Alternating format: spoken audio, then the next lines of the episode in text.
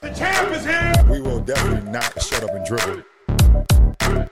The champ is here. I must be the greatest. The champ is here. I'm going to continue to stand with the people. The champ is here. I will not, not lose. I'm a bad man. I shook up the world. Yes, yes, yes, yes. And we continue to shake up the world. Hey, I want to welcome you. You could have been anywhere in the world, but you're here with we. My name is EJ and I got my man. MH. Yes, yes. He's the lockdown DB of the show, handling that press coverage. So, hey, man, we're black in sports, man, giving a voice to the people, uh, the culture that will not shut up and dribble. Here to interview the best professionals in the game and in the boardroom, covering it all while laughing at it all and providing a platform to be heard. Okay. So, listen, without further ado, okay, we want to welcome our guest here into the stage. And, and for this, you know, we got to do it a special way. All right. We gonna let the band deal with this. Yeah. Okay. So check it out, check it out, check it out, check it out. All right. So listen, listen, we're gonna head down to the MIA for this one. That's that 305 MIA, yo, okay? So today it will be lights, camera, action. And we're gonna make sure the cameras get our good side. Well, today we have the video manager of the Miami Marlins in the house. Please, please give it up for Jason Mello McCain. What up, Jay man? What's up, Jay man? So, hey, Yeah. I hope yeah, you. boy's funny. Absolutely, man. We have to bring you in, right, man? Come on now. So, listen, man. How we love to sh- start the show is we need you to give us a shoot your shot moment, man.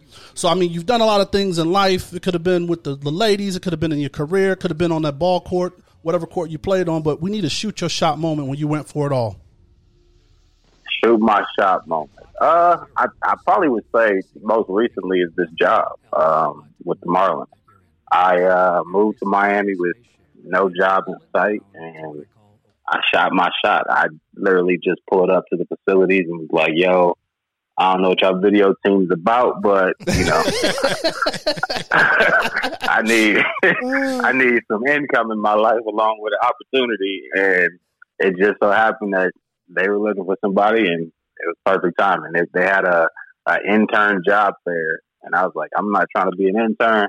I got the qualifications to run the video department, and I shot my shot." Every now and then they go in, so that particular time it was- There you go. That's big time, bro. and it usually don't happen that way, but hey, everything has its own time, so I feel it it. worked out for me. I feel it, man. Hey, come, hey, And I- come run this video department. Hey, I need to. yeah, I mean, and as Miles know, I'm not one to shoot no threes, so I'm, I'm always in. You in the- I'm in you- the you in paint the with paint, mine. unnecessarily fouling people, bodying people. Big fella. and big fella in the paint, always elbows included. Oh, I love it. so, bro, what uh, what, what started your love for for sports in general? Um, I guess if we're taking it back to what started, Yep. I youngest of six in my family, and uh, my family is a sports family. So my brothers play sports, sisters play sports, and I was the young one who had to always go to practice and sit on the sideline and watch. I'm the one. You know how that go when you at your brother's basketball practice and they go in full scrimmage, and I got the balls on the sideline. And when they take off to the other side, I'm trying to get my shot up before they come back. so that's, that's kind of who I was and what I was, and it just kind of led into a lifestyle. Um, I followed my brothers everywhere, so they played ball, I played ball. They talked to girls. I was in the room while they were talking to girls. That's just kind of how it was, and I fell in love with it, and it kind of just took over my life to a point where it took over my career without even realizing it was a profession. So that's where it started, and just, just, I'm trying to keep it going since I can't play. I'm just I be on feel the sideline recording. So you kind of the like the little big brother though. Like you kind of you kind of big in the paint. Like we as we got to. Where all, where all that size come from, bro? so it's funny though because I started off tiny. I was real small, um, little scrub glasses, trying to be cool. And about I want to say I went in the seventh to eighth grade. I was five two, five three, and then went into high school about five six, five seven. So all me and my boys are about the same height. Damn. And so I'm like, oh man, like I, I'm trying to play basketball, I'm trying to play football. So in Pop Warner, you know, you play every position. Right. And then in basketball, everybody is just it don't even matter what, what who play what in middle school. So we once I got five, to we high just need school, five people on the court. we'll figure it out from there. we really just need five bodies. Yeah. Somebody that's gonna run. Yeah. Just, we know somebody could shoot, and somebody can steal, and the rest of y'all just stand around and clog space. Right. So I was I was one of them clog space dudes because basketball was just never my game. But I, I really thought I was gonna make it in basketball. Like I was good in football in middle school in Pop Warner, but once I translate to high school, I was like, man, I don't play basketball. And so freshman year, I barely even paid attention to football. Like I was on the team, but I was I wouldn't go to practice. I was not paying attention. But when basketball season came, I'm in training camp. I'm ready to go. and then uh, I walk in the gym freshman year, and I'm like, oh, okay, cool. These dudes is tall. so, Hey, where, where y'all come from? Wait, what, what happened? like, like I, I, I thought we was all the same height for a little bit, but yeah. So he came in, and then coach. So it was. This is how it worked out. So he, coach stroked my ego without me realizing I failed.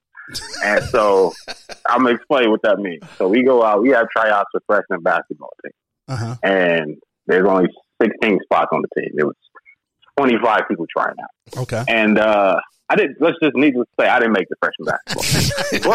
but with, but him not tell he didn't, he didn't tell me I didn't make the team. Okay. He told me That's your that there's an opportunity. no, no, he told me there's an opportunity for me to progress my talent at a higher level, so Damn. I can make the sophomore team. So he put me on the sophomore basketball team. Me and two of my boys. So of course for us, we like, oh man, we didn't even worry Yeah, about these freshmen. y'all Like, sorry. we don't- Oh, freshman ass, freshman ass. I'm sorry. yeah, they, we coming, we coming. We play a sophomore. We ready. Right. Mind you, we not thinking we we thinking we about to really play. we come in first day of practice. I'm like, all right, cool. They like picking jersey numbers, and they like, you know, y'all are freshmen, so y'all get what's left. Man, I ain't tripping. I'm on. I mean, to my, my mind, I was on varsity. For sure, I was a varsity player in my mind because I'm Ma- like, Mama, I made it. Mama, I made it. so, you know, with with the levels of school, like sophomore uniforms is better than the freshmen. Freshman uniforms is trash. So I'm like, oh, okay, cool. Then they threw me that KD 35, and mind you, I told you I was like five, five, six, five, seven. This jer- this jersey was a cool three X. Like, so exactly.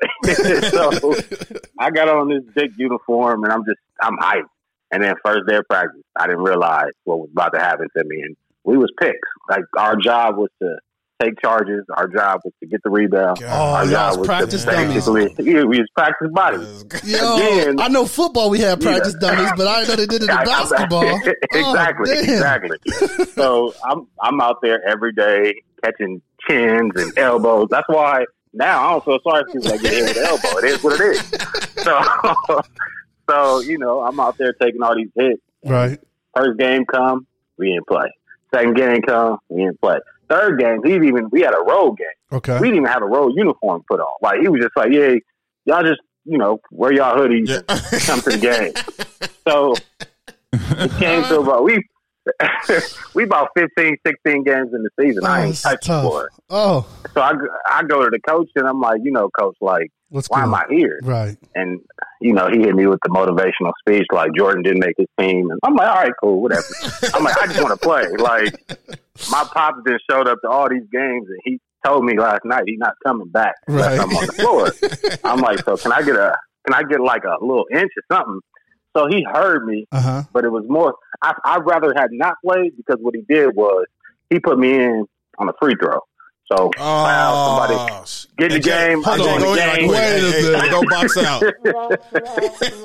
Yo, come on, man. No, So I'm it's, it's literally I'm hyped. I'm like, oh, okay, cool. He tell me to get in the game. I look at my boy. He still ain't playing yet. He got the cook look on his face. I double tap him on the leg and run in the game. And I'm standing at the free throw line. My man missed the free throw. As soon as he, my boy got the rebound. I'm thinking, like, oh, okay, cool. My man got the rebound. Call timeout. Oh. Took, took me, took me right back out the game. oh. And so uh, I went back to the sideline. I'm like, oh man, you know, I know the play. He's like, oh, you ain't got to take me out. He's like, you good? Like, what's up? So Wow. after that game, I was like, all right. I went home, talked to my brothers, and my brother was like, man, you're not supposed to be playing basketball. Like that's just not your thing. You're too aggressive. You you athletic. You're not being used the proper way. So after that game, I kind of put the basketball to, to the side. I played the season out. I didn't quit because you know That's my pops ain't gonna let me quit. to ain't no ain't no quitting. Ain't no, right. But I didn't. I didn't take it personal. I stopped wearing my uh, jersey on game day to class. I mean- uh, Some San, Sean John pants. Oh, so yeah, man, I, I did that, and then after that season was over, I just kind of dove into football heavy, and that just became my life. And went to play football sophomore year, had fun with it, and then going in my junior year, I left summer. We went in the summer. I was about five nine, maybe one thirty. Came back junior year, I'm a solid six feet, one ninety. So I'm like, oh, okay, this this where it's at. and then by the time the season started, I'm six one, two ten. So I was, oh, okay, this is this is me. So football became easy, playing tight end defensive end, right. going back and forth. Senior year, I'm six two and a half, two thirty, walking around talking reckless. Our team is terrible, but But you was just like, it was yo, all it was it was all good. And so like one of my best friends was a top recruit. He uh running back number three in the country and all this stuff. And so I'm like, man, I'm about to ride this dude coattails. And it didn't work out that way. Uh I, I didn't again, our team was terrible, went to obscure school. We didn't get no love. And, you know, it is what it is. I just kinda played the background. And then um going into college, I was like, all right, I'm gonna try this JC football thing. Start playing JC football in Santa Monica College. I'm Santa from. LA, so okay. yeah, it was big. It, it was crazy. Chad Ochocinco at our practices and Steve Smith at the practices talking reckless to the receivers. And I'm I'm playing tight end, so I'm out there. We finally got like cleats and all the swag. And I'm like, man, this is me. And third game of the season, ruptured my whole little leg, knee all messed up, ankles. I got Steph Curry ankles, so I roll my ankles every two to three days. And so I'm like, you know what? Like, oh yeah, Miles has seen it Spat, person. spat, Like, job wasn't good, huh? I, I done seen it in action. That boy dynamite his ankles quick. God damn. I So, know they yeah, wearing, we- them, you know. wearing them chucks, man. He had them chucks Oh, as cleats. Oh yeah, you already know what the touch strap was looking like. So, so yeah, we did that, and then uh, I was actually getting recruited to Division Three school called Whittier, and so went on my visit to Whittier, and I was like, oh man, this is where it's at. Went to meet with the dean. She was like, "What do you want to study?" I'm like, "I'm just here to play football," and then she hit me with the, re- the reality and was like, "Yo, this is you're playing for fun. Like, there's no there's no recruits, there's no NFL here. This is strictly to get you into school. So find something you want to do. And I kind of took it to heart because I was like, man, I'm, getting 10 touchdowns. Somebody gonna see me. and it just didn't work out that way. My ankles just kept rolling. Like, so oh, every other week, I'm on the sideline with tape on my ankles. And so it finally came to a point where my pops was like, look, I'm not going to pay for school unless you take it serious. And I'm like, man, you pay for everybody else to go to school. You, I mean, I'm up next. He's like, that's the problem. I pay for five other people. Right, you figure out what you want to do. right. We ain't, we ain't so we- playing that no more, right? yeah. and Pops is So- sitting there like, This is America, Jack. we ain't doing that Exactly. shit, goddamn it. and so finally we had this heart to heart conversation and I think it, it took a moment for me to realize like, okay, this I never wanted to be an NFL player. That wasn't my dream. It was just more so like I enjoy playing the sport. Uh-huh. I'm big. At that point I'm like 6'3", 250. Damn, So I'm like, hey, I can be a body somewhere. right? But then I had to take that moment we talked about it and he was just like, dude, it's not that serious. and so we sat down and we came up with what I liked. And so what I like to do was take pictures and film. Like I said, I was the youngest of all my brothers and sisters, so I was always the little brother with the shoulder camera, VCR mount, walking around filming everything. Like Yeah. I never did anything with the tapes, but I just recorded because I enjoyed like being a part of it. Mhm. And so, little did I know that was going to be my path. I ended up stopped playing football, transferred to the Art Institute Yeah, I saw in that. Santa Monica, And yeah, yeah, yeah. and just and just went heavy in, in film. Uh, study film, broke it down, like put my all into it, and it kind of turned into like a sport for me because it was like walking into the classroom. I didn't fit in. Um, at this point, I'm six three, six four. I had the long hair because I was playing football, so I had the Troy Polamalu walking into the classroom. so everybody looking at me like, "Who is Bizzy Bone walking in here trying to?" Not busy. so That's hilarious. yeah. So I'm in the classroom with dudes just like really about their business. They talking about grips and capes and they got knee pads on and they got the glasses on and they deep heavy into it. And I'm just like, yeah, this is not for me, but I enjoy the film. So when did you And come so- into it though? Like, like so you you enroll in So- school and like are these cats like already like seniors Oh or yeah. like So close to wrapping So- up their program and you come up in there like, yo, this is what I want to do? You know, coming with that same sports swag, right? Because like you know, athletes they got that kind of we got that little bit of a mantra, a little chip. exactly. so you come in the room So was, and then they shut that down, huh? it was it was humbling because so I'm already two years into college, so I've Right. I've done the basics. So at that school, at the time, it was an incredible college, so you have to take general education. So because I did that already, I missed the boat of making those relationships that these dudes were making. So they took the GA like general ed classes, but Together. they had like a, a photography class where they all bonded Right. they start building little teams. And so when I walk into the class and everybody's in like major mode, everybody already has their clicks. Everybody already knows. And again, these are very like different type of people. Like these aren't just your average students. These dudes have been. They were the dudes that were in high school in the photo room at ten o'clock at night trying to put up photos with everybody else at the football game. Like these dudes Working on working on the yearbook. Yeah. exactly. So, so like my lingo didn't fit in, and because they knew I was an athlete, it was already like, man, forget it. Like he was the dude that picked on it, and so it was just like, all right, So they weren't even trying to roll with you anyway. And you Nah, big. And you big as shit. and, uh, and I was a big dude, And I So, don't like Bizzy Bones' last album, man. Exactly.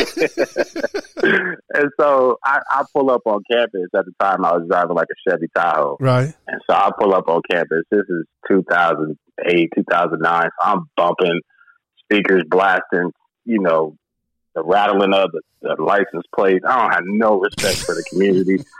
and so I pull up. I'm walking in, headphones on, hair all out, hat LA fitted with chucks on. So I just didn't fit in.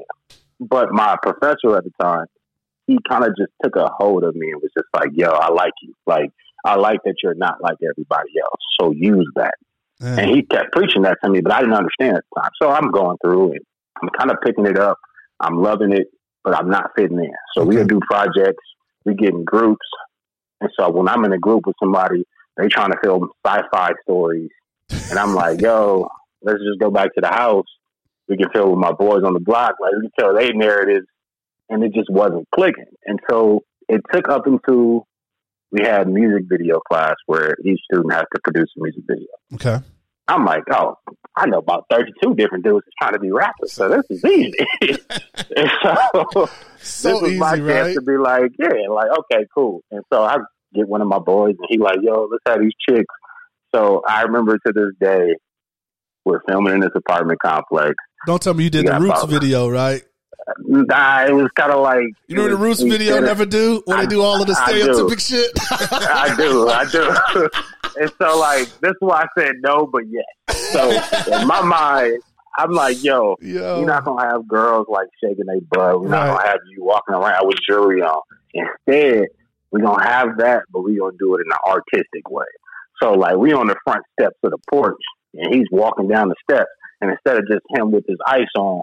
He has it on, but the camera like hidden in certain places to make it look obscure. We had like pretty girls, but instead of them like shaking in front of like the camera, I had one of them like lay on a pool table, and him and his boy was playing pool around it. It was just, it was terrible. and so it came to a point. Everybody's showing their videos in class, and it's like real videos. Like they telling stories, not like ah damn, like I'm really about to be the true oh, black shit. dude in the class. like Uncut oh, man. Yeah. so I tried to like wiggle out first day. I faded to the back so he didn't play mine. Come back the next day. He called me first because he knew I was trying to finesse out of it. Play my video, and he just looked at me, and he just kept looking. At, he didn't even watch the video. He watched the first twenty seconds, and he just made eye contact with me and did not break eye contact for the next two minutes and ten seconds. And so afterwards, everybody just kind of like awkward, quiet, like, "Oh, okay," like gave me the clap. And then I just knew, like after class, he pulled me to the side. He was like, "Yeah, exactly, crickets." he came, he he hit me with the no. That's that's not what we're gonna do, sir. Right. So is, not who was he a are. brother? Was he a brother or he's a? No, and this is so. Dang, this is the got- crazy part. You know who Gordon Ramsay is, right? Yeah. Yeah. So he was Gordon Ramsay. He's literally Oh, on your from head. Holland. No, no, he was from like out there. Like he had the down under accent. He's not from America, but he's Ah. aggressive. He's cursing. He's yelling. So for me, I was used to it from the standpoint of football. Football. Like Yep. coaches, but you know how it go when coach yells too much, you just tune out. Right. And so it took him approaching me in a different fashion. So after that video, he approached me. He was like, "Look, you say you like this. You say you enjoy this. That was a mockery of yourself and me." And he was like, "Everything you do moving forward, look at it as if your mom is sitting there watching." Mm. And I was like, That's kinda like in a sense of like, "Oh man, like mom's gonna be embarrassed." He's like, "No, no." You know that look in your mom's face when you know she's happy with whatever you do. Mm-hmm. I need you to put that motivation every time you hit the button. And it kind of changed my perception and my perspective because it wasn't like it wasn't. He didn't come at me like, "Oh, you suck. Yeah. The technique was off." It was that. Uh, he was like, "No, no, it was filmed great." He was like, "But there was no content. There was no story." He wants He you to be was bigger than that, man. That's- exactly. That's And a sign was- of great and he- teachers, man. We don't we don't have a lot of those, man. at all. And he said Right. something to me that resonated differently okay. because he was a white dude. So he said, "As a black man, that's an embarrassment to the representation of a black man." And he was like, "You can take that however you want to take it." And I was like, and so of course, young me, like, man, what you mean? Like, black people can't have fun? And Right. he was like, just, he was like, just listen to what I'm saying. He was like, take it from the value of you're trying to be better than the next. That's what the representation of your people looks like. Mm. If you're okay with that, then fine, I'll give you an A for it. But if you're not okay with that, let's try this again.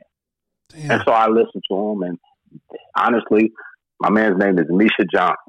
Misha Johnson is married to a black woman, from my understanding, Yep. and uh, he changed the perspective of everything for me. And then from that moment forward, it was it was all about my brand and how I wanted to do. And I kid you not, going into graduation time to pass, I had perfected my craft. I had no job offers. I didn't apply anywhere because I didn't know what I wanted to do. And he came up to me. He was like, "Yo, what is it that you look like? What is it that you enjoy outside of filming?" And I was like, "Football."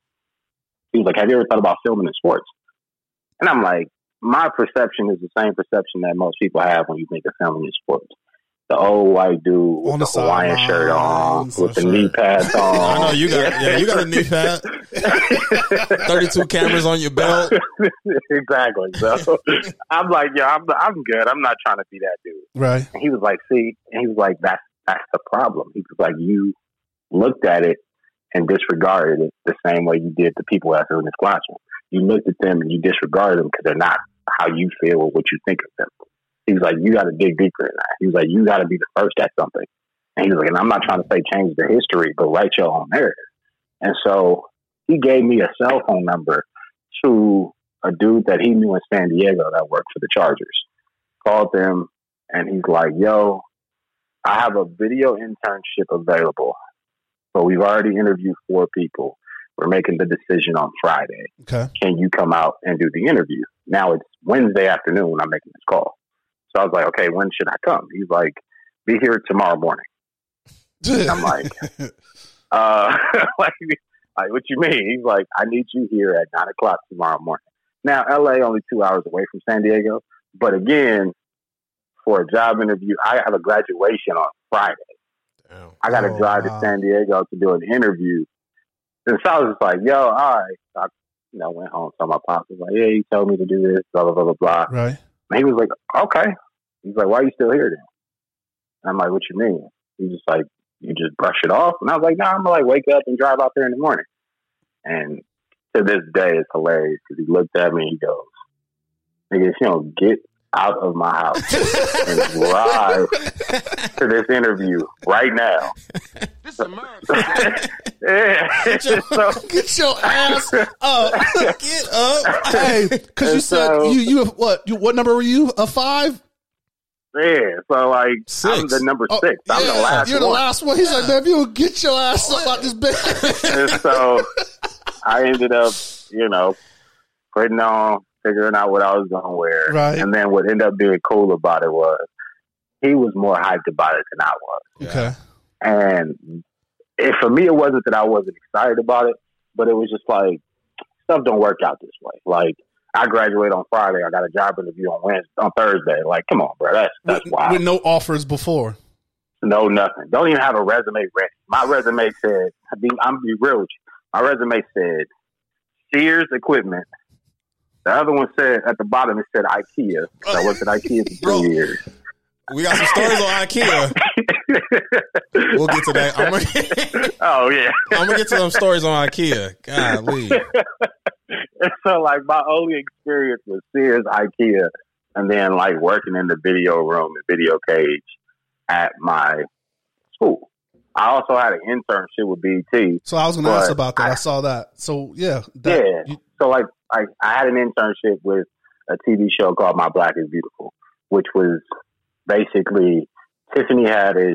Mm, Uh, what's my man? What's, it was like Toya something. Toya Lil Wayne's like ex-wife, and then like two or three other like black women who were very successful. gotcha. And the show it was crazy because my job was to edit.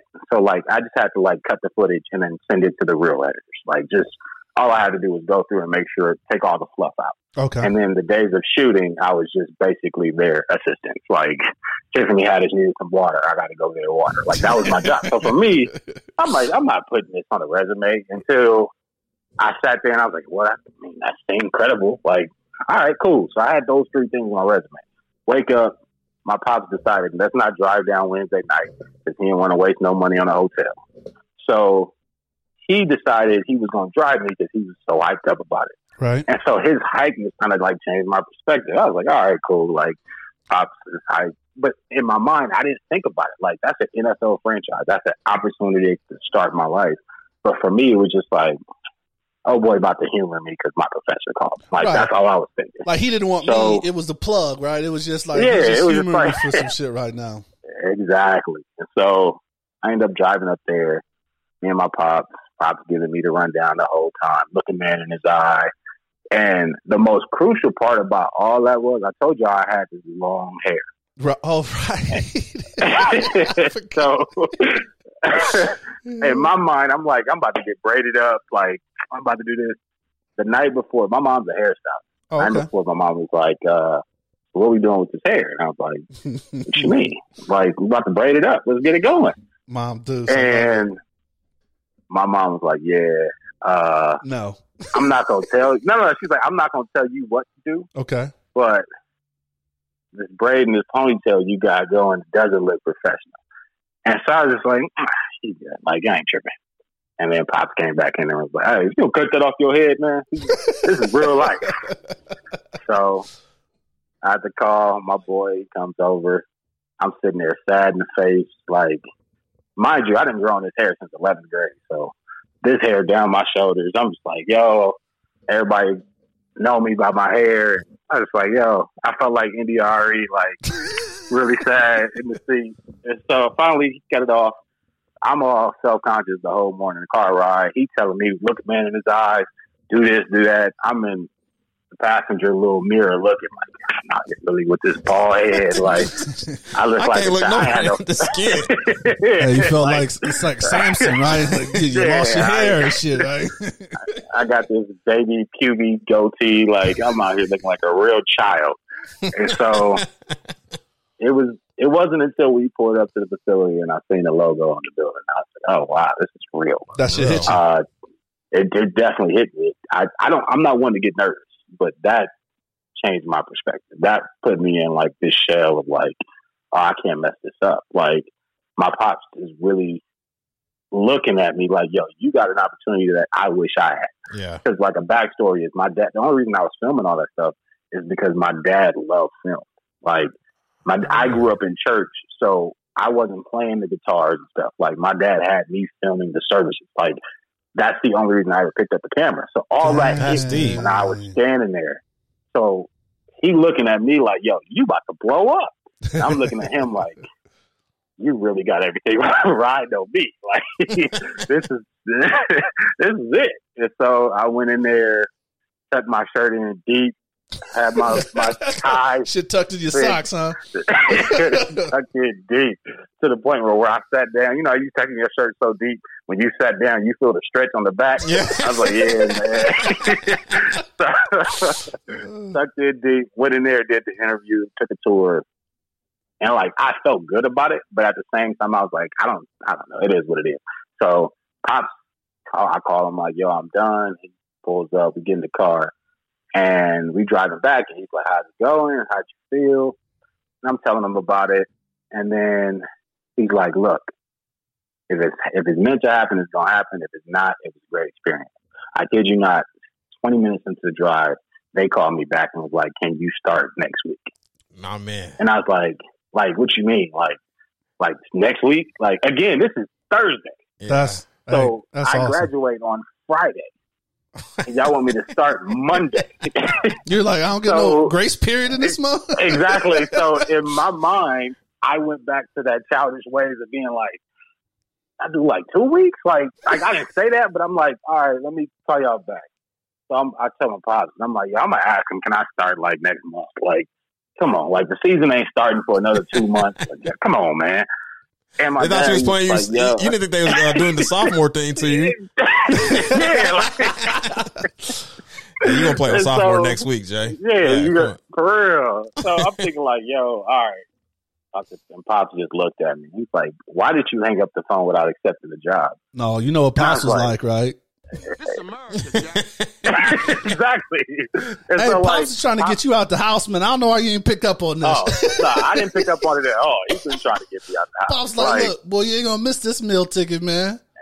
And so for my pops, like another, my pops is from LA. Grew up black, Black Panther, jacket, afro. Like he's You said black. True, like, like, like he's aggressive, and so it's like for him, he's like, this don't ever happen to anyone like you. Yeah. So call. So I called back and I was like, yeah, I'll start on Monday. and he, he's like, all right, cool, great. He's like, we'll have all the paperwork for you. Now, again, not thinking anything. I start Monday. In my mind, I'm like, all right, dang, I got to wake up again Monday morning, drive back down here. And then my dad was like, yo, you're not driving two hours a day to go to work. He's like, you get out my house. Like, we gotta, we gotta find you an apartment. so literally we drive back you to my LA. house. I I kid you not, I packed up all my bags that night. And Oh, I packed up my bags, put everything. Um, we went back to mo- that Saturday. We drove around. This is how long ago, and this is how old my pops is. He's looking at apartments in the paper as I'm driving. He wasn't even on some like, yeah, he's he's looking at apartments on the paper. Like, so he we driving around neighborhood to neighborhood. Like, oh shit. my son, his son ain't got no credit, so he should be good to go.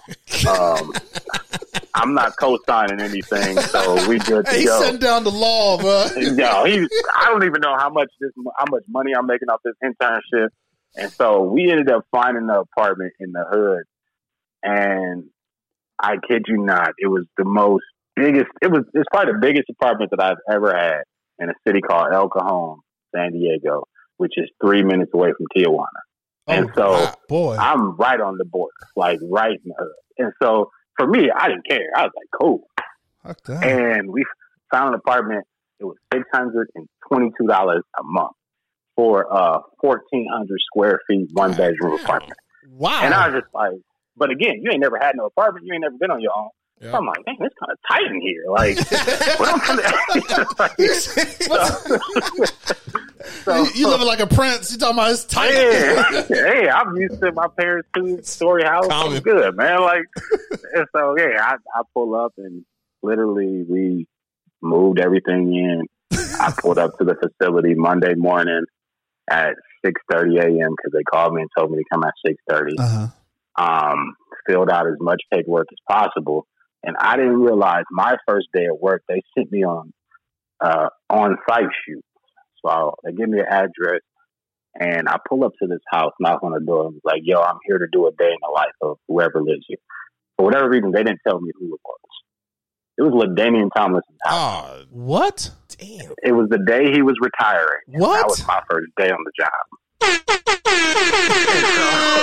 Are you shit like it, LT. LT I kid first you. day? But Hey, just but hey, hey just thing. go shoot this. I, here's the thing: I'm not thinking anything of it, but I'm I'm young minded, and I'm a Raider fan. So I'm like, I work for the Chargers, and I'm going to go film with Damian Thomas. Man, watch out! Like, Hey man, go stand over here, man. Hurry up. hey, don't take too so, long, like- man. I got shit to do later. yeah, like, and so I like part of me didn't want to work there because I was a Raiders fan. This is how young and stupid I was. I'm like, I don't want to work here, man. These dudes is trash. and so I spent the day with his family. We filming. He was a cool dude, and come back to the facilities. They do all the stuff, and that's kind of how that journey started for me. It was just, it was literally just a phone call from someone who believed in me, and it just happened to work out. So I ended up working there for two seasons, one as an intern, one as a seasonal, and then they gave your boy the boot because they was like, we don't have enough experience to promote you as a director of the department, but we also want to bring somebody in here that kind of fits the bill and can run a team. And I was like, all right, cool. I can just stay on as a producer.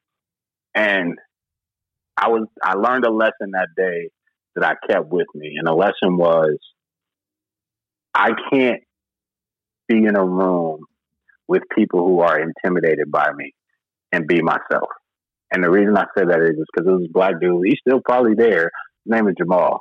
First day of work, I went to eat lunch. I went to go sit next to Jamal. Jamal ignored me and didn't talk to me for the next three months. And I felt some type of way because it was just me. It was it was him and me. We were the only two black people in the whole building. Man, And I was like, damn, that's cold. Three months later, he pulls into my office and he's like, the reason that I haven't talked to you is because I didn't want you to start off behind. And I was like, what do you mean? He was like, I've been the only black dude in this building for the last two seasons. And when I first started, it was about four or five of us. And so I gravitate towards what you know. Right. What that did was that let everybody else in the building feel like, oh, I only identify with my own. Mm. So wow. I didn't want you to start your journey that way with the mistrust of everybody in this building because you identify black. And so he just distanced himself from me. And I didn't understand it. So when he explained it to me, it made sense. Fast forward two seasons, the tour was over. I learned that the reason I couldn't stay on is because I was too big of a leader in a room with someone that was inferior, nervous around me. Meaning they're going to hire this person to come in and tell me what to do. And they felt like he couldn't confidently run his department with me being in the room. Yeah. That's And uh, so that's real. I took that as a, a blow. But in actuality, Norv Turner, who was, who was the head coach at the time, he had asked me, he's like, why are you leaving? And I was like, this is why. He was like, oh, he's like, you were, he was like, you realize you got a quality about you that's going to make you successful. He was like, right now it sucks, but in the long run, that aura is going to get you in rooms and places and get people listening to you because of how you carry yourself. And so I ended up not working out there. And coincidentally, 20 minutes after Norv Turner had that conversation with me, he was fired. Damn. And me and Norv Turner, in my mind, I'm like, yeah, me and Norv Turner got fired on the same day. Like, it's cold Right. out here in these streets. Right. Like, they cold on us. And they got both of us, Jack. So, yeah. but like I made I made a relationship with Norv and some of the coaches while I was there because the whole time Norv was recruiting me to play. Like he wanted me to play on the team. He like, you six four, you Yeah, two like Oh, you can line up behind gates. Like come on, play tight end behind gates.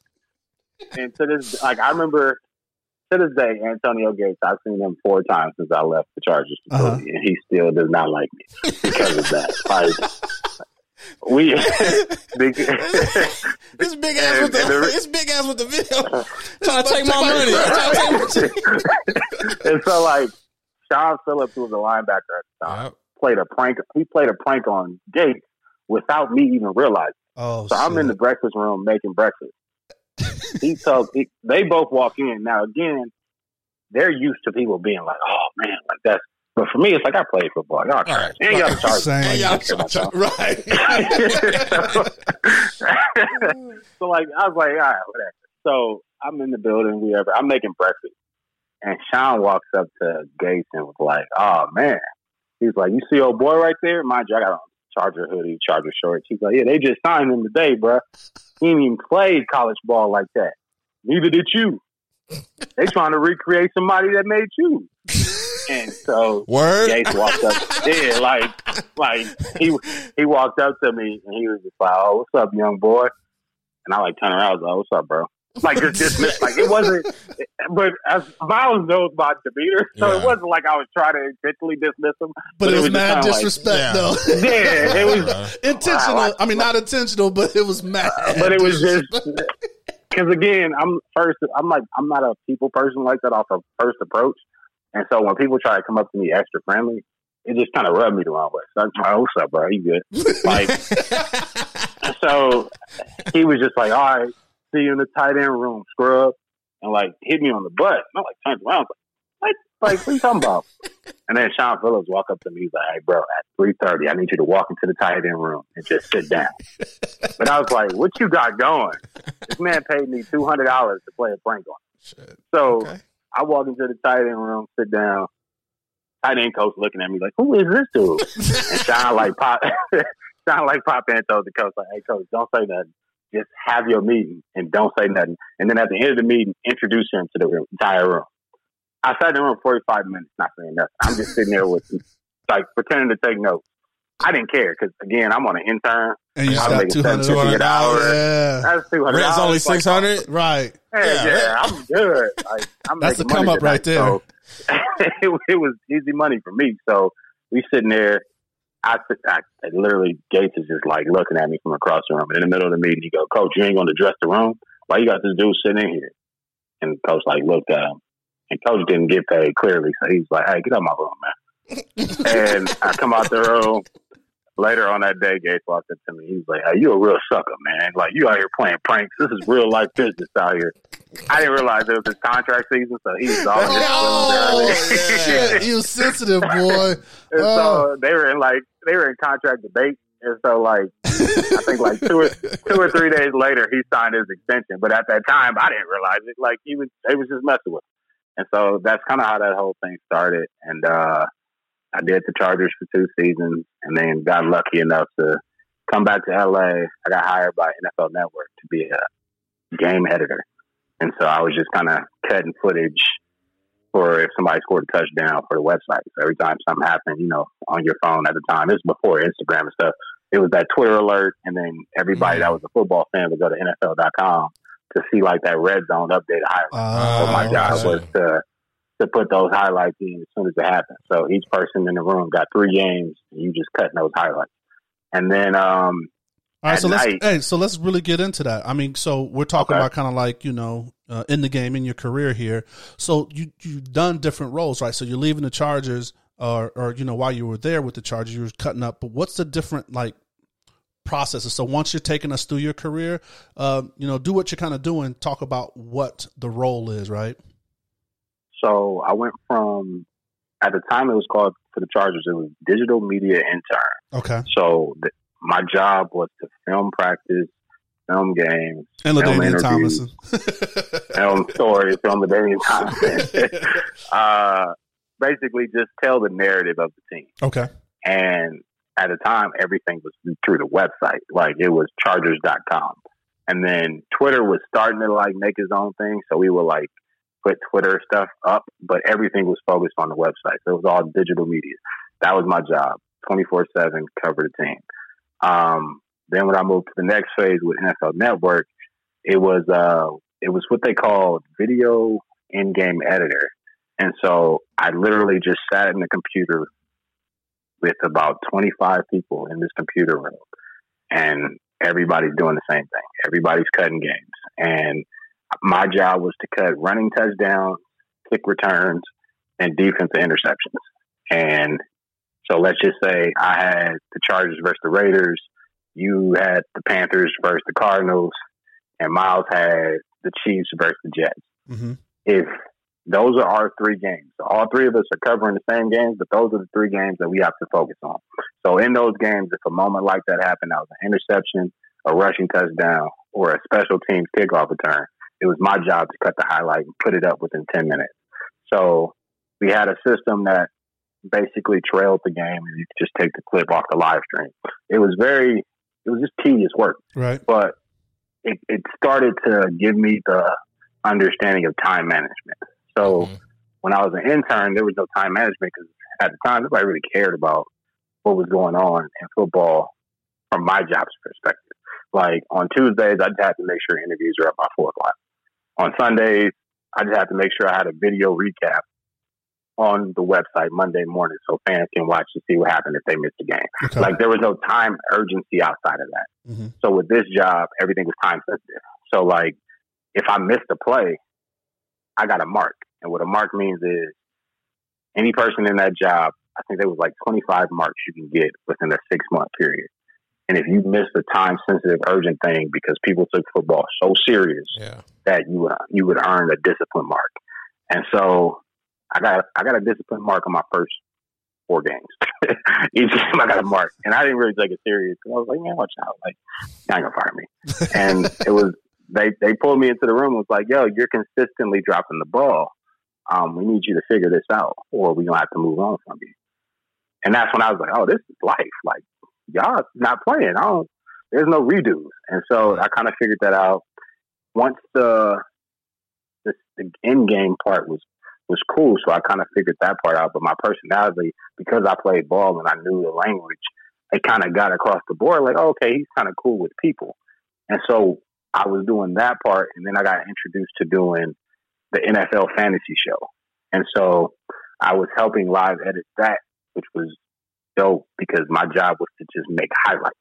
Okay. So I took what I learned from the Chargers because I made highlights all day, but then bringing it to the NFL Network. And so I did that, and that's when I was like, "Oh, okay, I can really do this." And once the season was over, because it was a seasonal job, I had nothing, and so I'm sitting at home. Pops is like, "Yo, I'm glad you made some money, but you know, you said when you moved back home, this was temporary. uh, you're not going to work. What's going on?"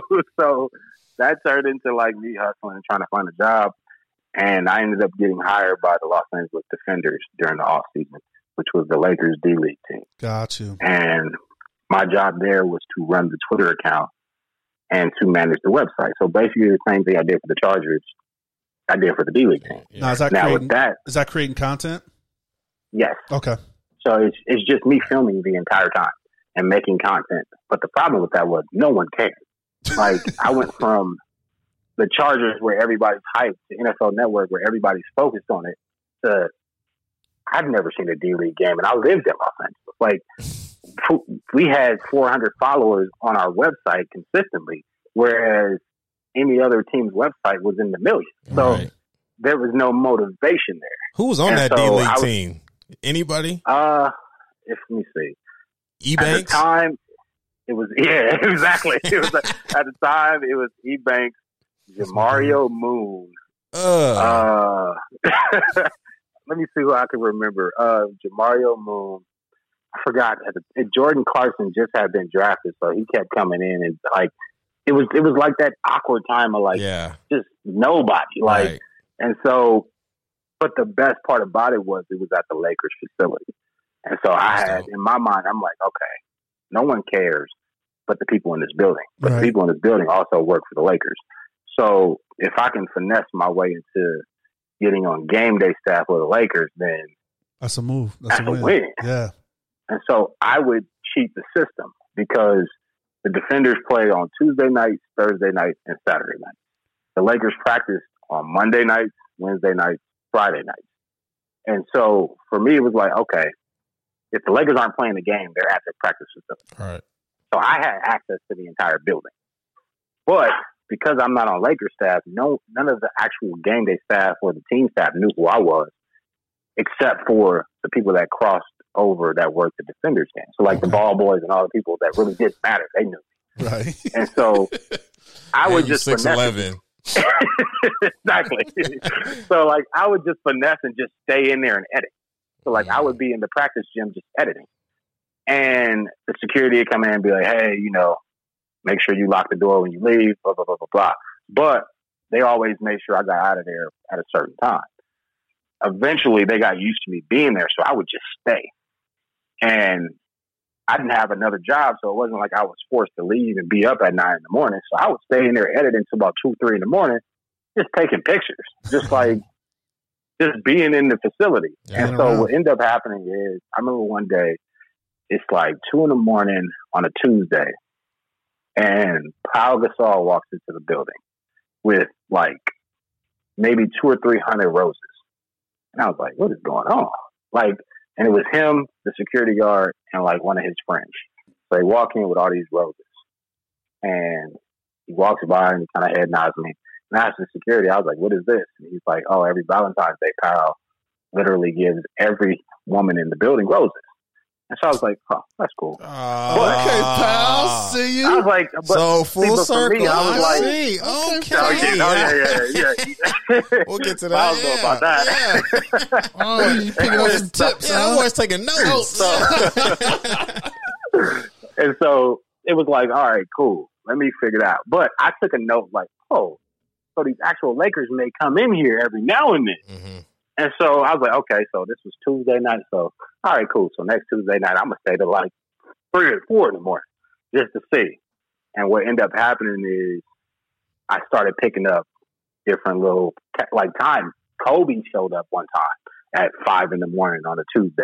Mind you, why am I in the building at Tuesday at five in the morning? No one knows. No, no. This is where I was like, security ain't asking no questions. All right. I'm gonna just stand here and edit. Now, when people would ask me, I'm like, oh, I got to make sure this video's up at you know blah. 9:30 a.m. But anybody who knows me knew I finished that video at 11. I'm just in there watching TV and YouTube. Like I'm literally just in there chilling. And so I ended up meeting the video team for the Lakers just from wandering around the building. And so I'd asked one of them, I was like, yo, do the players come in here and work out? He was like, yeah, but not in this part. And I was like, what you mean? He was like, they go over here to the private court. I didn't know what the private courts was. Man, I walk over to the private court. I had access to the private courts, didn't realize that. Mhm. And so that became my new editing hub. Like, oh, I'm gonna just I'm gonna go over I'm here. just edit in here. Yeah. And so if somebody asked me, oh, it's quieter over here. Ain't nobody in the building ever. So why would it be quiet anywhere else? and so literally was in there editing and these dudes just start coming in. And I realized that if I stay in here and make my face known, then they'll get to know me. In my mind, I'm like, if the players know me, then the staff's gonna know me. And so it kind of worked out that way where I was just in there and I kid you not, to this day, it's one of the best memories I ever had was it's 2 a.m. on a random day. The Lakers had lost and Kobe comes in there. He's just pissed. Like he was upset and he just couldn't get his rhythm going. So he out there just shooting. And I'm behind this glass in like the weight room watching him just shoot. Wow. And he's just shooting. And, he, and so it kind of just was like, damn, that's my favorite player. I grew up loving this dude. And he's right there. I'm going to go talk to him. now, that doesn't sound like a good idea. Does Right, not yeah. sound like a good idea at all. So what I did was I walked in there. I didn't just straight go for it. I walked in there. I kind of like walked to the bathroom to see if he like he'll acknowledge. He didn't say nothing. Walk back in. All right, next week when this happens, I'm gonna like do something to make it known that I'm here. Yeah. And so eventually, it, it took Hey, like you, a need month, these rebounds, bro. You need to get these rebounds. Hey, hey, when I was a, when I was on the sophomore team, I used to be a dummy. I used to take these pics, I son. can take this chart. Man. for real. And so like it took a minute, but eventually he was just like, "Hey, my man, I see you in here every day. Stop walking in my practice." And I was like, "All right." like that's all it took. Hey, that's you, all it took. you right? You right, you got it. But like by doing that, like just making myself available, I ended up getting promoted and just helping on game days with the Lakers. So Nice. then what's. I would just film sideline games for the Lakers. Now I'm not telling anybody that I know. outside of my parents because I'm from LA. So I don't need people being like, Homie oh, he was the. Lakers. Let me get the yeah. So I ain't tell Oh. nobody Right. until until this dude I went to high school with saw me. Saw you on the sidelines, huh? he blew up my whole spot and told everybody. And so, like for a good two years, I did the Lakers and still had to do the D League team. And then during the day, once the season started, like crossing over, I did NFL Network. And then uh, my confidence started building, and I was like, you know what? I think I could do this professionally on the level of like running my own team.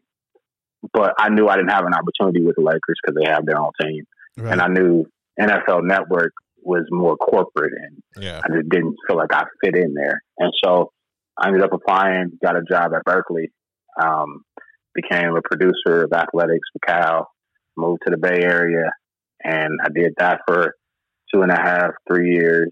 Then I moved from there to go ahead and met Miles in Indiana. And uh, At USA football, I did that. Great USA football. I Uh, did that.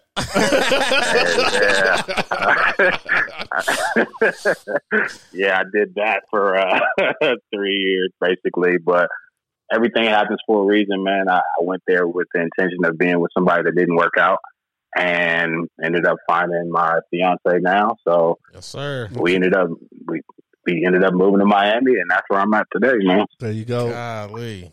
USA football. Quick story about that, real quick. So, Go ahead.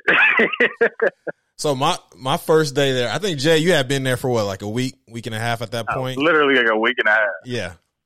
And uh so I walk in there and uh I, I it's it's that uh first day of uh work for me. So I got the deep tuck too. I'm wearing my I'm walking around my booty tight. I'm just trying to be, you know, yes sir, no sir. Yeah, you know, I'm happy to be here type of thing. And somebody was walking me around the uh the the office. They was like, "Oh yeah, you know, this dude just started started about a week ago." So I was like, "Oh yeah, you know, uh, what up? You know, what's up, man? And Jay, Jay, Jay looked at me like, yeah, what's up, bro? Like, like in that keep it moving. But I was like, oh, all right. I think I can fuck with this dude, man. He's cool. Yeah, So, that, it was that same look I gave Gates. Like, all right. keep it moving, man. I got a question, man, Yeah. for you. So, like, uh, you do you you, you kind of story tell when you put things together, um, video wise. Like, I- I guess I, I guess you kind of hit on it, like building a relationship with those guys makes it easier to tell a story. But what are the things that you kind of look for when you kind of building those stories through video?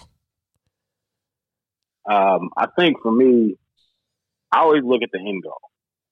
And the reason when I say the end goal is I need that aha moment. Mhm. So before I start anything, I want to know is there an aha moment? Because if it's not an aha moment, then I got a BS. If I got a BS, then that's gonna be even harder. so I think with anything, if you're watching a story, if you're watching a movie, you're watching a commercial, yeah, we're all watching it with the intensity of something is going to be revealed that makes me feel something. Hmm And so I think I just go into my storytelling mode or my video captures, or even just like when I make highlights, I want to find that aha moment and then reverse from there so that I can then tell the narrative story. or tell the story. okay, So if I'm interviewing somebody, Mhm. before I even start the interview, as athletes, because I work with athletes, I'm already checking you out. Like, Yeah. all right, so okay, so he wears single digits, so he think he cool. he think he uh, okay, yeah, he Yeah. okay. So his gloves, his gloves is name brand. So okay, so he thinks he swag. So it's just certain levels of like I'm picking you apart mentally to figure out. Okay, all right, cool, he cool. hmm And so then I'm like, okay, let me ask you a couple questions. Now at USA Football, we were dealing with kids, yeah, so there was a there was a censor of I can't go too deep into these kids' stories without crossing the line Right. it's, it's not it's it's weird. Mhm. And so for me, it was just like, okay, let me figure out what the finale of this is. And then, you know, for example, perfect example, me and Miles traveled cities on cities going to something called an RDC. Um, it's, I don't like to be disrespectful, but it was the most unnecessary event of football because it was like a group of kids performing at a level of, I want to be better than you. right, Now, in those, I had to like make recap videos of like those RDCs. Now, in order to do that, I need an aha moment. So if one kid makes a catch that's amazing, boom, I got my aha moment. The rest of this is just gonna lead to that. Uh-huh. And so that's kind of how I would do it. Where it's like we out there for four hours on a Sunday, five hours on a Saturday, and I got two to three great catches. And I'm like, what am I supposed to do with this? Like, and my sweats done turned brown. They used to be black at the start. Miles, Miles out there working hella hard. Like he company man tucked in, just working. Tight and tuck, so huh? like it was just it was just it was it was different because again, I think what makes my job easy is that I used to play sports. Yeah. Which makes my job harder is that I used to play sports. Right. So it's You- like You out there the- judging the a little bit. You're like, oh, Yeah, like- trash. Like, what is So going like to on? the to like the naked eye of somebody who just watches sports, if they see a video that I made, they're like, "Oh man, these kids is out here lit." But for me, it's like, "Yo, you're trash. You're trash." Like now, I gotta like make it look better. But because I play ball, I know how to make it look better. But because I play ball, I know how horrible this is. Like, And that's so, So, funny. so that's something Miles brought up. Like, so we were doing our pre-show stuff, and Miles was like, "Man, the way you tell stories, you can make someone look." Bro, you need like 10% of some contracts. hey, roll me my money off top. I got, just like, I got listen, you I got you, son. Like, and that's really what it is because you gotta you gotta sell it. And so like I've been approached by people and they're like, "Yo, you should go do movies or you should go do films," and it's like that doesn't pique my interest because it's fake. Like that's the only thing I really enjoy about sports, and I think I didn't realize that until maybe a year ago. The reason I enjoy working in sports is because there's no guarantee outcome. Like I don't know what's about to happen oh, that's facts. So- that's dope. it, it gives me this entertaining moment of like, I can't just make this up. And even when I do make it up, I didn't know that I had to make it up because it just happened versus me writing a story and trying to build something and trying to make it perfect. And I Mhm. think like that's why creatives are so sensitive and they have this sensitivity about being edited or picked apart Yeah. it's because when you write something or you make up a story or you put something together from your thought process and someone tells you that they don't like it or they don't like this or they don't like that, Right, it's kind of like a jab at you. because it's 'Cause it's you. Like, it's a part of it's you. your story. Yeah. It's, it's what you made versus if I make an edit of a video of a football game, you could be like, yo, I don't like this catch. I don't like this. I don't like that. And I'm like, yeah, you may not like it, but those are the only things that happen to keep the story going. or, or you may not like it, or you may not want this in the video, but that's a you thing. That's something that you got to tell your team to fix. Right. Like I'm just giving you what the facts are. what it is. So right. there's a there's a less sensitive aura about it for me. So then when I do create a story with these athletes or tell the story of these athletes, there's an authenticness of when I get critiqued, my delivery make if I like for example, if you say, I don't like how this story ended because of X, Y, Z. For me, because I made it, I need you to, to tell me why. Why? Like Yes. I get that you don't like it, but why? Right. What? Is there is there a fundamental reason that you don't like it, or you just don't like it because you just don't like it? Like Right. I can't change, I can't change why you don't like it, but I can change how I tell the story to make it make more Sense. make it more digestible. Correct. So I think that's really why I enjoy sports and what I do in sports is because it's just real time. Like Dope. it's, it's really just me making something that happen and bringing it to life. So tell me this. So from your different experiences uh, filming different sports, right? So like at Cal, I know you did football. You're in baseball right now. You did basketball, and I'm sure there's you know other things. What are the difference between filming all those, man? What like nuances did you pick up? You know, just just talk about that. I think with Cal, I learned something that I never really thought I would learn because I went from playing ball to filming football to filming basketball to doing 31 sports. And I didn't know how to film field hockey. I've never filmed a volleyball game. I've never been to a golfing event and telling a story. I don't even know how to track the ball. Like that thing is little. How am I supposed to follow that? So like by filming and covering 31 sports, it really just opened up my eyes to how insignificant my talent was. Because I have a cheat code. I know it's about to happen. In football, I know in in football, basketball, yeah.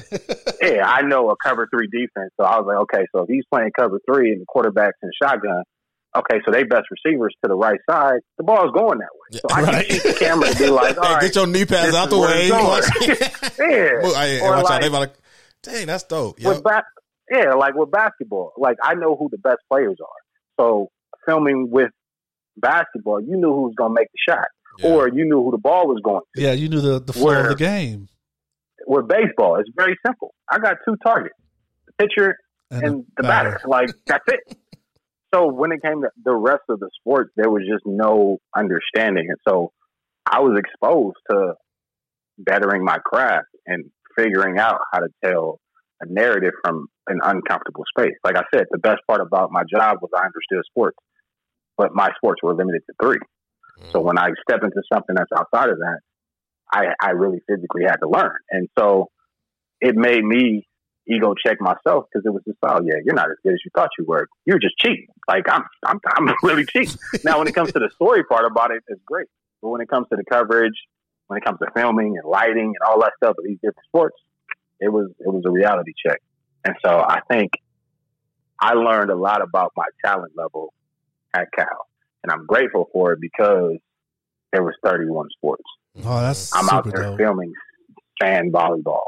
I'm out there filming a sport where no one is paying attention. Like golf is great, but to say that it's an entertaining sport is kind of hard to do so. I'm not discrediting that. And honestly, I didn't really give it respect until about three or four months ago when I went to go play golf with uh yeah, my girl's father, and I realized I was like, oh, my knees, my back tight. Like, Just okay, Tiger Woods out here really. Yeah.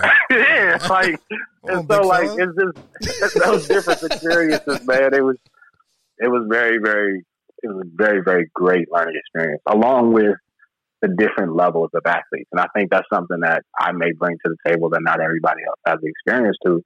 I started off professionally, and then gradually went backwards. Yeah. So I I seen the best athletes at football and basketball. Mhm. Then I got to Cal, and it was like, okay, these are the athletes that are trying to achieve what I've already filmed. So like my Jared Goffs of the world, I saw Jared grow up to be the number one pick. I saw all these athletes grow up from literally my first week on the job. Jared Goff was a freshman in, in college who didn't even know left from right. And like, that was no discredit to him, but it was just like, he's a freshman. Like, Yeah. Right. and then to see him elevate from that to then who he is now, I do understand, like, okay, there's a process to that. To then going to USA football and seeing high school and middle school kids, it was like, whew, these these boys out here rough. but again, it's like the growing, Yeah. growing truth, and it it kind of helped me perfect my craft. And now where I'm at with baseball, it's like these dudes are disrespected as athletes because it's like I have this debate with my staff. We we literally, me and my coworkers, debate about this all the time. Okay. Where it's like they're we got the baseball dudes who's like, oh, baseball are better athletes than football players. Ooh. And it's like, man, watch out. Yeah. Like exactly. Who said that? Who told you that? It's like, but it's like the dudes that grew up playing baseball, and it's like, yo, and and so their discredit. The conversation always comes back to this, which is like my boy, my boy Blair. He always says this. He's like, yo, you could put me in a baseball uniform as a pure athlete, and I could figure it out quicker than a baseball player putting on a football uniform and figuring it out. And so he's like, yo, give me a bat, a glove. The hardest part, and I would tell him, I was like, yo, the hardest part about baseball to me is hitting the ball. Yeah. If you can figure out how to hit the ball consistently, then you good. Yeah. And so, but that's not, it's hard to hit the ball. Yeah. Like, I'm saying it so matter of fact, like it's just easy to learn, Right. but it's the hardest thing I've ever tried to do because growing up, I played ball. So now working there, I'm in there trying to do BP. I can't hit nothing. Like, I'm, and then it's like, ah, my arm's too big, my shoulders are tight. Like, I, and it's like, nah, it's, it's, it's a different mentality. It's a different athleticism. Whereas, like, if you put a baseball player on the football field, it's like, in their mind, like, oh, I could line up that receiver cut across the middle and catch a ball. And I'm do like, what? all right, They this, about to get jammed Yeah. up out here on this island. but nah, I mean that's that's it's been an interesting journey, but it's been a good one, man. Nice. So, um, how do you stay current, man? Right? Like just from the technology perspective or just from sharpening your skill, you know, like you said, it was a blessing. Uh, and that was a great example of going back to Cal and, you know, broadening your knowledge base. But just now, man, like it's damn near more fun to watch a game at home than in the stadium because you got a damn hovercraft filming, you got, you know, pocket cams and huddle cams and mic this. And so how do you stay up on all of that stuff, man? I oh man, it's it's different, man. Okay. It's I, I feel like uh, it's, it's, a, it's me and my boy was talking about this the other day, where the old school stand up comedian is like these YouTubers and Instagram comedians are trash, and they and they Right. disres- and they disrespect them because it's like they're not going through the proper channels to get where. And I'm like, nah, they just found a cheat code. Right. A And so- I do interviews with people and I'm asking these questions that they need to know, but they learn how to do what I do on YouTube. So their answers are very different. And I'm mm-hmm. like, nah, you can't like and so I have to take that old man approach of like, all right, maybe he does know. Maybe I'm missing out on something. Right. So like to answer the question how do I stay current, I just I watch who I think is is good. Like and I don't mean in the sense of like TV, but yeah. Perfect example, like LSU's production crew that they they hired a production crew to do their whole Yeah, season. they got some. And so their videos were phenomenal. yeah, Wow. And so when I'm watching the videos, I'm like, oh man, this is great. But then at the same time, I look at myself when I was at Cal and I was like, nah, they hired somebody to do that. nah, that's the company that did that. And like then I catch myself hating because I'm like, oh man. But I have to perfect my craft. So I literally, me and my girl talking about this the other day. I'm making this video for us, and I was like, it's time to go cheat. And she started laughing. She was like, it's not cheating. I'm like, yeah, it is cheating. Because what I'm doing is I'm gonna pull up one of their videos and pick it apart. right. Okay, so on this frame, this is what they did to make this sound like this. And then I incorporated it in my video. And if I don't know how to do it, then I catch myself on YouTube trying to figure out how to do it. So it's like, them nice All with right, Kobe so man think- paid off. right. There it is. yeah. So it's like, I can't judge other people's talent level or how they got there if I'm going to end up myself being there. Because if you tell me, in order to learn this, you need to go back to school, I'm not doing it. I can't sit in the classroom. like, I didn't want to be in there when I was there. So, like, Right. people always be like, "Oh, you should go get your master's," and ah, I'm good. I'm, I'm, I'm all right. I Right. YouTube it, Right. but I'm gonna get these cheat code masters. it's I, that's exactly what it is. It, it takes me back to my sports days of just watching film, and I'm literally watching film in order to make said film. and breaking it down and oh, dope. Yeah. I, I can attest to getting- that, bro. Yeah, that dude used to come over to look at Jay like, Jay, what you doing? This brother, yeah, I'm just watching. brother, you see how that? You see how they did? Yeah, like, dang, okay. And so, like, to people around me, it's hilarious because they can watch something, but when I see it, I see it completely different. Yeah, And like, I'll pick out so something, and Miles will be like, "Man, shut up!" Like, yeah. it's- I'm like, okay. Or if I Yeah. see something happening that's lazy, I'm like, ah, they lazy. That one. Like, I That's can see the funny. light in the shot. And, and I that's can a see true. this. I can see that. that's a true love for for what your craft, man. Because I know it's so Yeah. funny for me, you know, coming from the sales and marketing side of things. Like I'll go sit in an arena, I'm like, man, look at that digital signage, and they need to rotate that. And man, I wonder how much they pay for that in-game voice announcement. Exactly.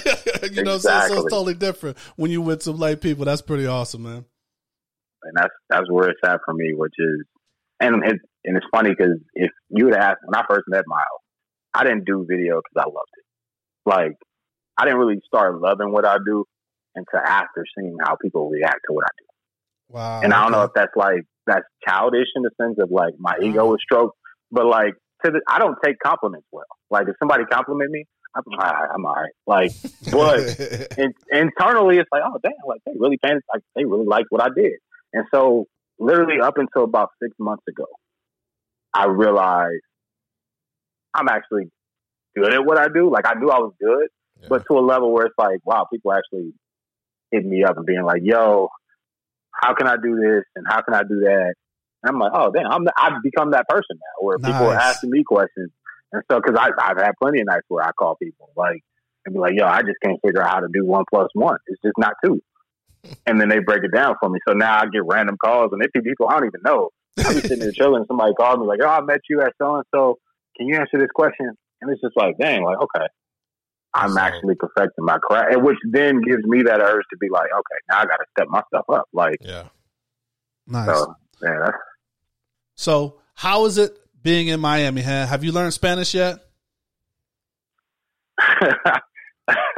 it's funny because I'm from LA, Oh, so like, like You still wearing chucks out I'm- there. Coming here, I'm cocky. Like, man, I know Spanish. Like, watch out. Like, oh no, But- hey, it's a different dialect down there, a, homie. it's a different, and like people out here don't understand when I say that because I'm like, I know Mexican Spanish. Like, I grew up with Mexican people, so I understand Mexican Spanish. Boy, I can talk got the- back to you you got Mexican Spanish. Cubans down there, Dominican, You got Cuban, Dominican, Colombian. Colombian. And so it's just it's it's funny because I just be looking like a little kid stuck. And like you ever you ever like look at somebody, you in a room with somebody, y'all say a joke, and you look at the person laughing. You know he don't know what y'all talking about, but he just laughing because he don't want to feel like he left out. That's literally me. Every, that's me every day at work because like everybody I work with in my video department. So it's me. I'm black, and like I have someone from Nicaragua, I have someone from Colombia, I have someone from everywhere, like Puerto Rico, and so like I'm literally just sitting there, and they'd be talking. And so at certain points, they like say jokes in Spanish. Like, cut all that out, man. say, say it, uh, like, because, but like to, to my benefit, it works because in baseball, there's a lot of Latin guys. Like a lot of our the- players barely speak English. 100. percent That's where I was coming from. My my first, literally my first. I always get my first day on the job is always weird. So like my first day on the job with the Marlins, I had to do a story about one of our pitchers. Now his name Jose Ureña. He's from DR. I'm like, oh, okay, cool. So me and my coworker Julio, we go up there, we film it, and when we sit down, I got all these questions. So I'm about to hit this one. I'm about to hit that one. He's about to hit this one. Right. He sit down. He don't speak no English for the first 45 minutes of the interview. I'm like, oh, man. So, like, Julio's doing the interview. He's sitting there talking. I was like, man, this this about to be tough. I got to do this. like, I like, how do I even edit this? Like, I don't know how to speak Spanish, let alone edit someone speaking to me. Right. And so we film, we doing this interview, and he just keeps looking at me with this like, Glaze ah, yo, yo, you don't even know what I'm Oh. saying. And so I'm like, all right, cool. Now, one part, I'm thinking in my mind, he don't want to do this interview. Second part is, I got to learn how to speak Spanish. We finished the interview. I'm like wrapping up, putting up my equipment. And then he goes, hey, man, I appreciate y'all. Oh. It was cool. He's like, it wasn't as bad as I thought it would be. Yo, he got you. And so I like look and I was like, wait, what? And he was like, he's like, I appreciate you, bro. And I was like, you speak English? He started laughing and double tapped me and walked out the room. so, Yo, that's cool. but like, that's kind of like how I, It's, is, this is one of them, like, that's how my job started. And I was just like, all right, this is going to be entertaining. Like, it's going to be something different. and so, yeah, that's, that's how you got me on the first day. Oh, that's what's up, man. All right, man. Well, let's kind of change it up a little bit, man. We like to call us the winner circle, man, when we get into like your platform and just what you got going on.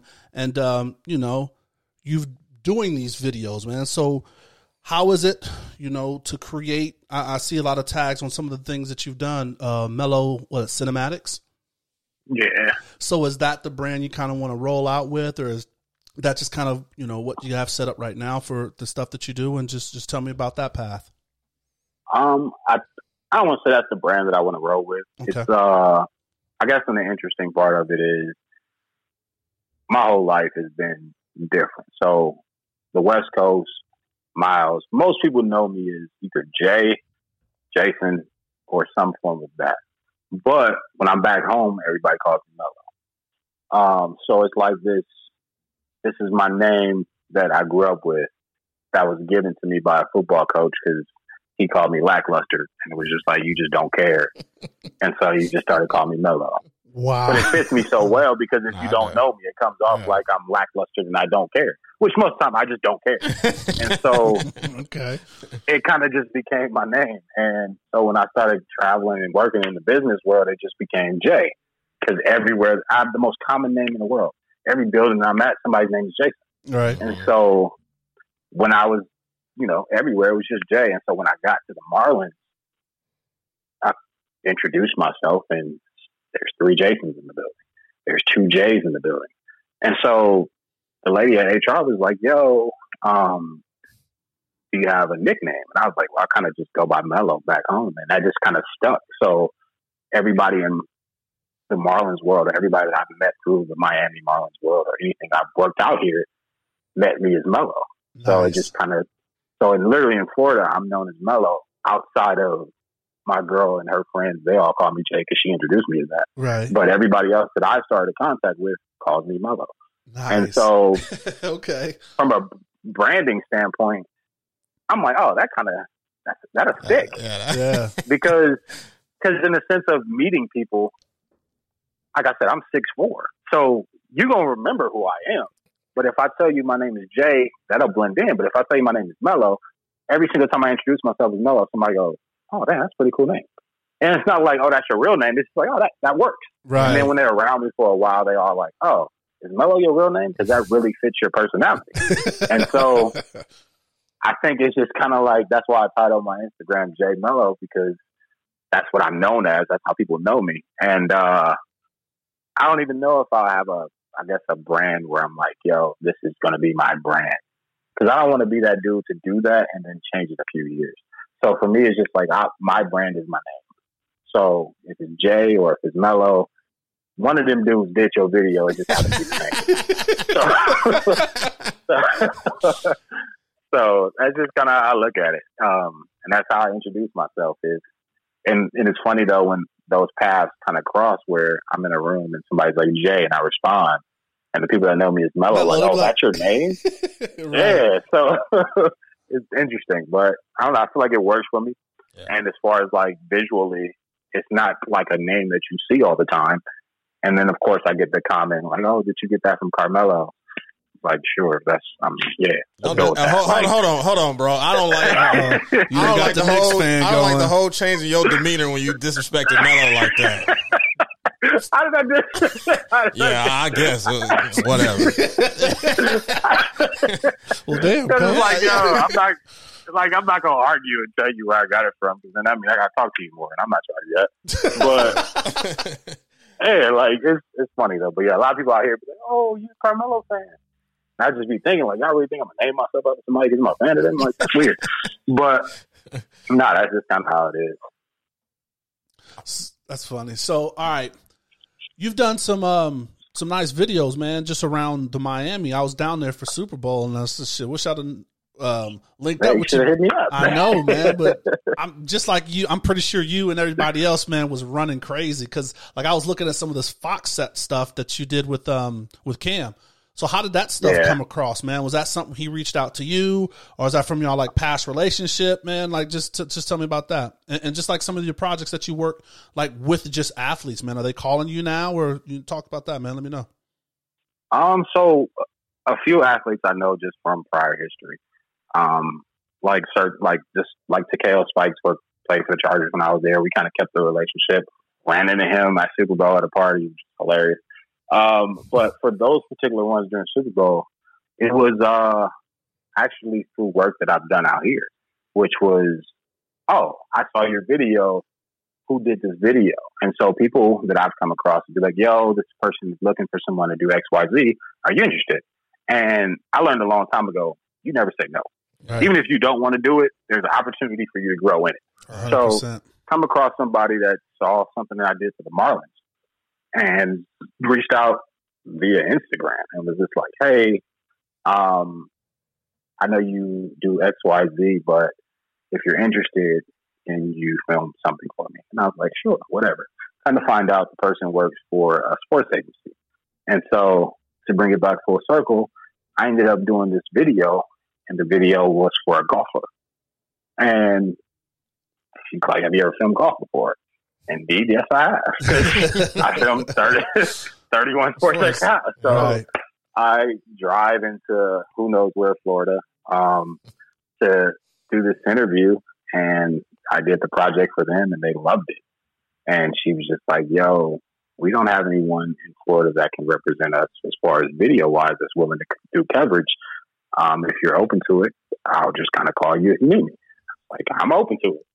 So that led to more people contacting me. And then when it came to the Super Bowl, the original company that I was telling you about reached out to me and she's like, Hey, um, we have Cam Jordan, we have Malcolm Jenkins, we have a list of other athletes that we need someone to film. And I'm like, okay, um, when is it? And she's like, during Super Bowl week, if you're open. Wow. Cool. I'll make myself available. Um, so I did that. I filmed around with Cam Jordan, and it was cool because we had the Cal tie. We were talking about that, which then I run into DeSean Jackson, and I kind of grew up around him. We kind of know each other mutually through friends, which then I ran into y'all Raider boys, uh, Johnathan Abram. Abrams. Yeah. That man talks a lot He is Um, hilarious. but he's really cool. And No, so like I'm filming with these guys and we're on different sets and they're doing what they call the car washes, which is, you know, he's doing and making appearances at different sets. So me and Cam Jordan doing a day in the life. And the following day was Malcolm Jenkins and he was nominated for Man of the Year Yeah, award for the NFL. And so what ended up happening is we go in there State. we're filming and we went in and filmed with uh with their signing helmets. And so while they're signing helmets, uh Cam walks in with his camera crew. And if you know anything about Cam, he's all personality. And I didn't realize his whole camera crew it was three guys. It was three black dudes. And I was like, Oh, that's kinda cool. There's three black dudes. Yeah. And so then other NFL players are in there. And you're talking Cam Now- Newton, right? Not, or you still Yeah, talking Cam Cam, Newton. Jordan? Not, no, no, Cam, Cam, Newton walked Yep. And so uh, I'm filming my Malcolm Jenkins. I'm respecting the boundaries. Like, you know, whenever you're around, like for my job, like I said, you can't be too high, you can't be too low. But there's boundaries that you do, which is like, okay, one, you never cross over somebody else's camera shot, blah, blah, blah, blah, blah. But the biggest one is you don't act differently around athletes. And so I'm filming, and as I'm filming, I feel the presence of Cam walking towards me. I'm like, all right, whatever. Damn, I'm you said filming. presence. Is he that big? Yeah. He said, yeah. He said, yeah. it's like he's not he legit six six Yeah. two whatever. Like Yeah. he, he they not they not faking him that. Yeah. And so I feel I, I'm taking and I think I posted one of the shots where I was like leaning sideways taking a photo or something. I felt somebody touch my head. And now for me, I've people always want to touch my hair for whatever reason. I don't get it. People always want to touch me. Everywhere I go, people want to touch me. And so like he touches my head and I had like headphones in, so I really wasn't paying attention. And I like look over and like one of the other photographers that was in the room, I knew him because he also does stuff with the Marlins. Okay. And so he he was the one that took all those pictures.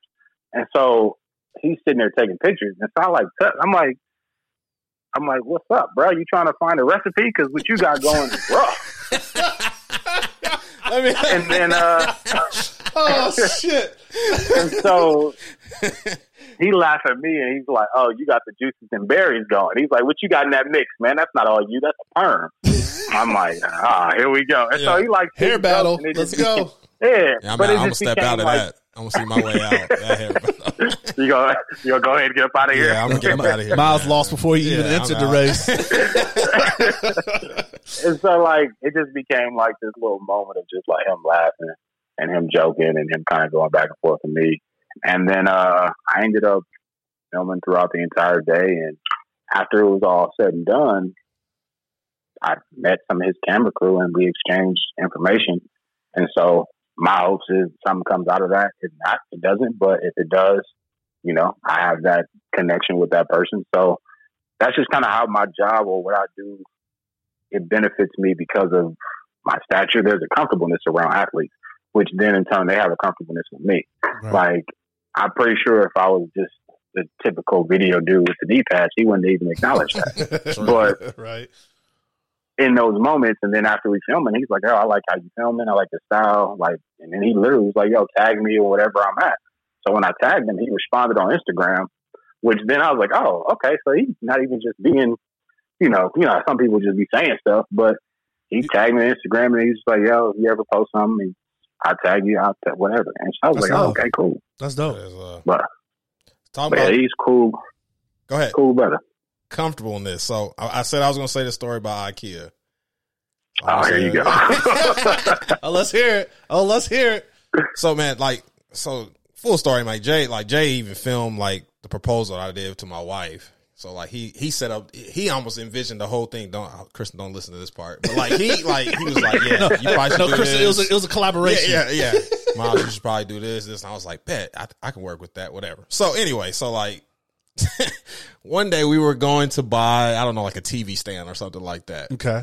This is to uh, USA Today time. This is, this is yeah, this is at In- USA in- football. This is in, Indy. in, in Indy. Okay. So we like, oh yeah, let's go to IKEA and get this. So we walk in there. I I- like I've been to IKEA before, but I'm not really in like IKEA like that. So I'm with, with my wife now, and and Jay is like, oh yeah, he clapped like, oh yeah, I, I, I do this like yeah, 31 Sports hey. worked at IKEA. Game time. Yeah, so Jay like, oh bam, you gonna need this. Okay, this section. Yeah, it say A one. You gonna need these two pieces. And then if you take this right here, Hey, put let's that go- all together, it's yeah, let's gonna go- loop around. Yeah, if you go in the basement, they give you this cart. Like, damn, like you know what you're doing in here, big fella. Oh, God, nah. hey, man, that was that was my, my spot, man.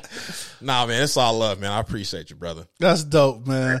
Always got that eye, right? That's that's your, that's your sport Nah, now, man. look, literally, IKEA IKEA gave me work ethic, man. And like me and my girl always had these debates because I'm not the biggest restaurant tipper.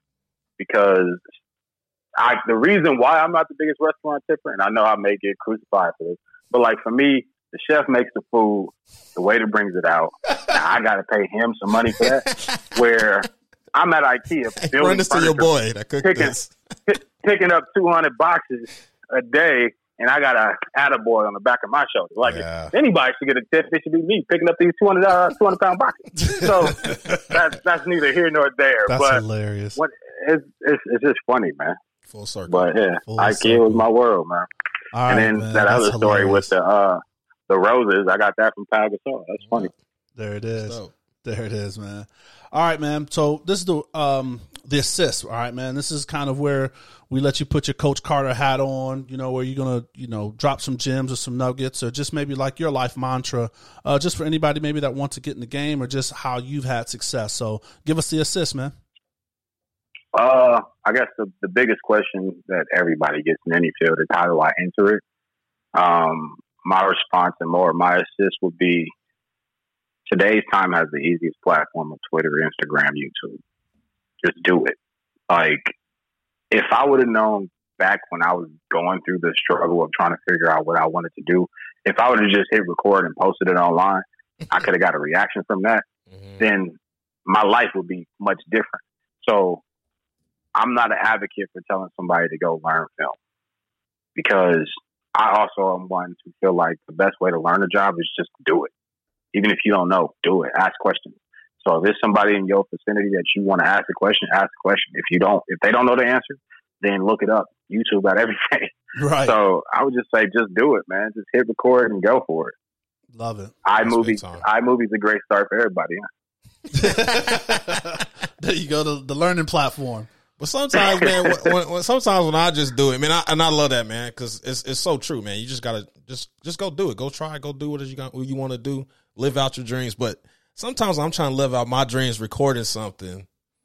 And for instance, we had we were at a game. Me and Jay was at a game, and uh, I saw a touchdown. So I recorded it one way, like, oh yeah, that's dope. And Jay showed me his. It's like slow motion, and see the man sweat dripping off his face. Like, damn, I'm just gonna delete mine. So, Right, my right, God, like, I ain't gonna show nobody that one. can you just copy? Can you tag me in yours, Right. man? Like, yeah. Hey, hey, send that to me. See, but like if that was if, if that was your passion, Mhm. your response would have been like, "All right, cool. Now I got to make sure mine look like that next time." yeah, for sure. And so like there's just that that motivation of just doing it, man. But nah, me and Miles always had that moment where we filmed the same thing, and then he just put his phone in his pocket afterwards. He's like, yeah, man, that's all right. Yeah, I'm gonna put mine up. I'm just tuck, I'm gonna just tuck mine Just in. tuck mine. Oh, that's what's up, man. Well, yo, Jay, Mello, my man's. Hey, man, we really appreciate your time today, man. Um, no problem. I want to thank our guests. You know, thank you for listening. Hope you enjoyed today's show. Um, if you enjoyed it, share. it. if you didn't enjoy it, still share it. All right. So we're Black in Sports. That's Black I N Sports on all your uh, social networks. So that's YouTube, IG, Twitter, Facebook. And then just give us feedback, man. Let us know what you thought of the show, who you want us to interview, some other questions that we could ask our guests.